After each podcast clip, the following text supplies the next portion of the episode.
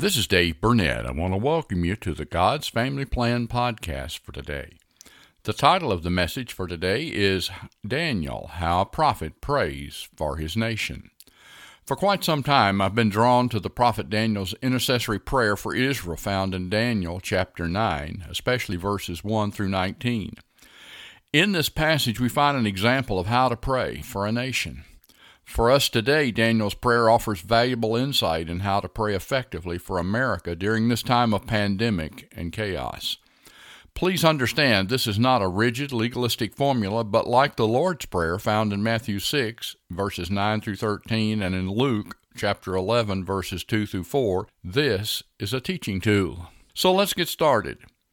In the first two verses of Daniel 9, we find information that lets us know that Daniel is no longer the youth or the young man that was taken from his native Israel to serve in the courts of the king of Babylon. The timing of the events of this chapter would likely make Daniel a senior citizen somewhere between 80 and a 100 years old. In verse 2, Daniel understood the words of the prophet Jeremiah Daniel not only read from the books of the prophecy of Jeremiah, he understood its meaning and importance. It was this prophetic understanding that launched Daniel into this intense season of intercession described in the verses that follow in chapter 9. For us today, it's important to understand that according to Amos 3 7, God does nothing without telling his prophets first. Daniel was a prophet in his own right, but he still sought the counsel of the writings of the prophet Jeremiah. We need to ask ourselves are there words of correction, direction, and encouragement, or promises found in God's Word that apply to our nation and to this time in history? Next, we would do well to align ourselves in support and fellowship with trustworthy prophetic voices that have a reputation for accuracy, for hearing and declaring the Word of the Lord. One of the keys to effectively praying for our nation is to follow Daniel's example and let the words of the prophet instruct and motivate us as we pray for our nation. So, what did Daniel read? What did he find that sent him off into this season of intense intercession? Well, the answer is Daniel found a prophetic promise. Daniel uncovered the promise of the end of Israel's captivity in Babylon.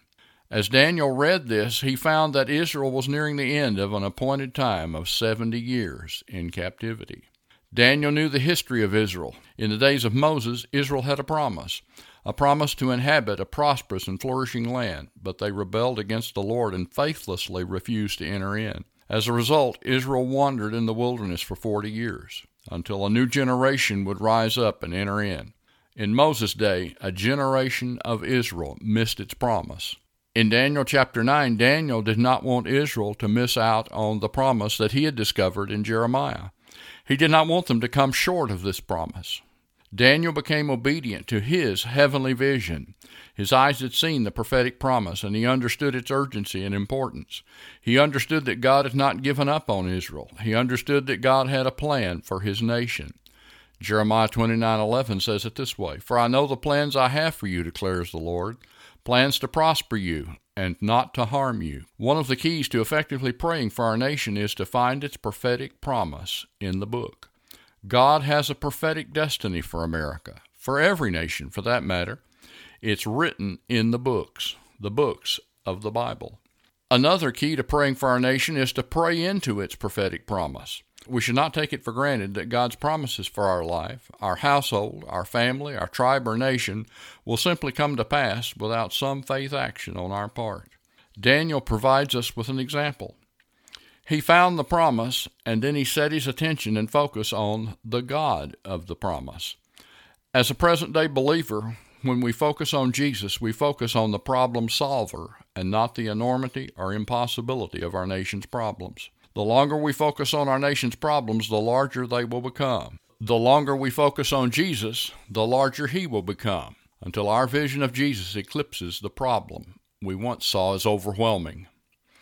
Daniel began to pray. According to Strong's Concordance, the Hebrew word for prayer used in verse 4 has its meaning derived from a root meaning intercession. I'll speak more on intercession in just a moment, but the word used here can also imply a hymn. Did you know you could sing a prayer unto the Lord? Think about the book of Psalms, for instance. Daniel entered into what Scripture refers to as supplication, which means earnest prayer. He also entered into fasting. There are times when the severity and intensity of the situation or circumstances supersedes our desire for food. There are times when Holy Spirit draws us into an intensity of intercession that nullifies our physical appetites. Daniel entered into a time of mourning symbolized by the wearing of sackcloth and ashes. Notice that this was not just a simple now I lay me down to sleep bedtime prayer. It was a totally immersive experience. Another aspect of praying effectively for our nation is becoming an intercessor or an advocate. Another way of looking at the role and function of an intercessor is as an advocate. In the New Testament Greek, advocate, as used especially in John 2 1, can also mean intercessor. In modern usage, a defense attorney is an advocate. If we're brought before the judge for violating the law, a defense attorney stands in a courtroom to plead our case before the judge. Daniel entered into a season of intense intercession for Israel. In this, he reminds us of other intercessors in the Bible. Abraham interceded for Sodom and Gomorrah, the household and the residence of his nephew Lot, in Genesis chapter 18. He pleaded with his angelic visitors to spare these depraved cities for the sake of the righteous. Moses interceded for Israel at Mount Sinai after they had worshipped the golden calf.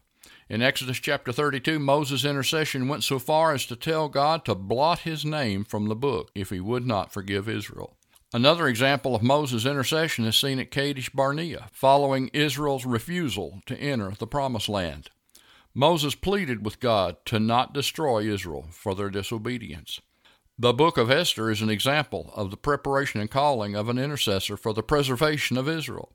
Esther risked her own life to appear before King Ahasuerus to plead for the lives of her people, the Jews. Jesus is the ultimate intercessor. He gave his life as a sacrifice for the sins of the world. Hebrews 7:25 tells us that Jesus ever lives to make intercession for us as believers. This is the role Daniel entered into in Daniel chapter 9. As one knowledgeable of the law, Daniel stood before the court of heaven and the sovereign judge of all to plead Israel's case. Another aspect of effectively praying for our nation is observing the protocol of the court. In verse 4 of Daniel 9, we find Daniel's opening remarks. If anyone was ever suited to address a royal court, it was Daniel. His three years of training and his distinguished service in the royal court of Babylon prepared Daniel to address the court and to address it with honor and respect. That is precisely what we find in verse 4. O Lord, the great and awesome God, who keeps his covenant and extends loving kindness toward those who love him and keep his commandments. Daniel begins his plea by honoring the judge and acknowledging the judge's authority. He continues this theme throughout the intercessory prayer that follows through verse 19. As we pray for our nation, we would do well to give honor to the court of our King, the King of Kings and the Lord of Lords, and pay respect to his authority and his ability to grant us the grace and mercy we need. Another aspect of effectively praying for our nation is identifying with its sin. By all accounts, Daniel was an upright and godly man. However, as he intercedes for Israel, Daniel identifies with Israel's sin. Daniel uses phrases like, We have sinned, we have not listened, we have not obeyed. In the King James, the personal pronouns we, us, our are used more than 30 times in verses 5 through 18. This was not an impersonal prayer for Daniel. Israel was his bloodline. He was interceding for his relatives, family, and household. If we skip down to verse 20, Daniel states that he was confessing his own personal sins. When we intercede for our nation, we need to make it personal. It's not about the governmental institution or a political system. It's not about them, whoever them may be. It's about us. We, our. We have sinned as a nation. The sin of our nation is impacting all of us. It's not just their problem, it's our problem. When Daniel was a youth, he was a godly young man. When his nation fell to the Babylonians, Daniel was personally taken captive. He was personally included in the mess his nation was in. Another aspect of effectively praying for our nation is repentance. From top to bottom and beginning to end, this is what can be called identificational repentance or vicarious intercession. It's not unusual for an intercessor to actually feel the shame, the emotional burden, or even the physical torment of the person or persons they're praying for. That's what Jesus did for us on the cross. Isaiah puts it this way in Isaiah 53, verses 4 through 6 in the New King James Version Surely he has borne our griefs and carried our sorrows. Yet we esteemed him stricken, smitten by God, afflicted, but he was wounded for our transgressions. He was bruised for our iniquities. The chastisement for our peace was upon him, and by his stripes we are healed. All we like sheep have gone astray. We've turned every one to his own way, and the Lord has laid on him the iniquity of us all. Daniel shared in the weight of Israel's sin, its rebellion, stubbornness, and shame over many decades of his captivity. But during this season of intercession, he carried this burden for Israel before the court of heaven. Again, the heart of Daniel's prayer is repentance. Repentance is more than telling God you're sorry. Repentance involves a change of mind or the way we think about our actions and attitude. The parable of the prodigal son in Luke chapter 15 is an example of true repentance. The prodigal son finally came to himself or came to his senses in a far country. It was there he changed the way he thought about his circumstances. His thoughts turned to the goodness of his father, and he began the journey home. Seventy years in Babylon, Israel was in a far country. It was nearing the time for Israel to begin its journey home. In this case, Daniel repented on behalf of Israel. As Israel's advocate and intercessor, Daniel entered a guilty plea on Israel's behalf. Essentially, Daniel's plea was We are wrong. We are guilty. We own the shame of our sin. But God is right, just, and merciful. Another aspect of effectively praying for our nation is appealing to God's grace and mercy. Verses 16 through 19 are Daniel's closing argument before the court of heaven.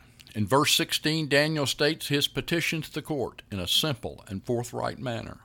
O Lord, in accordance with all your righteousness and just acts, please let your anger, your wrath, turn away from your city, Jerusalem, your holy mountain.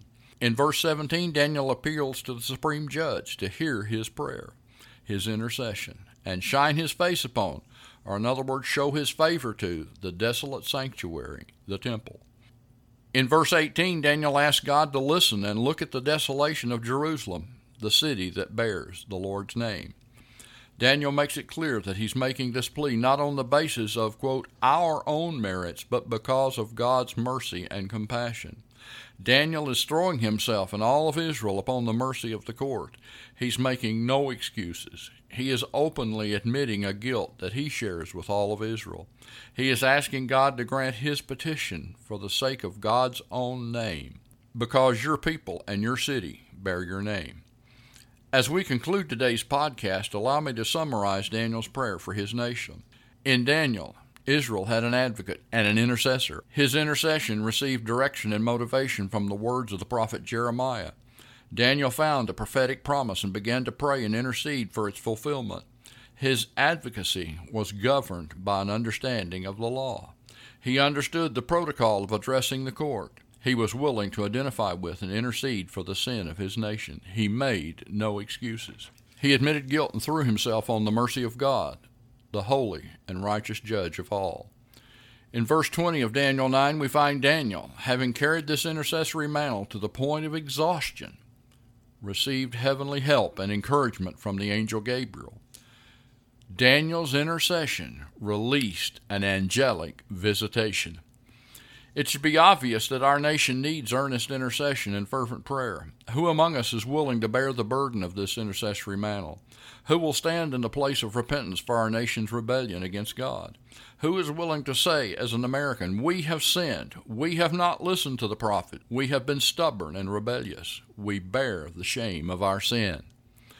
In 2 Chronicles 7 13 through 14, God promises, If I shut up the heavens so that no rain falls, or if I command locusts to devour the land, or if I send pestilence and plague among my people, and my people who are called by my name humble themselves and pray and seek, or crave, require as a necessity my face, and turn from their wicked ways, then I will hear them from heaven and forgive their sin and heal their land.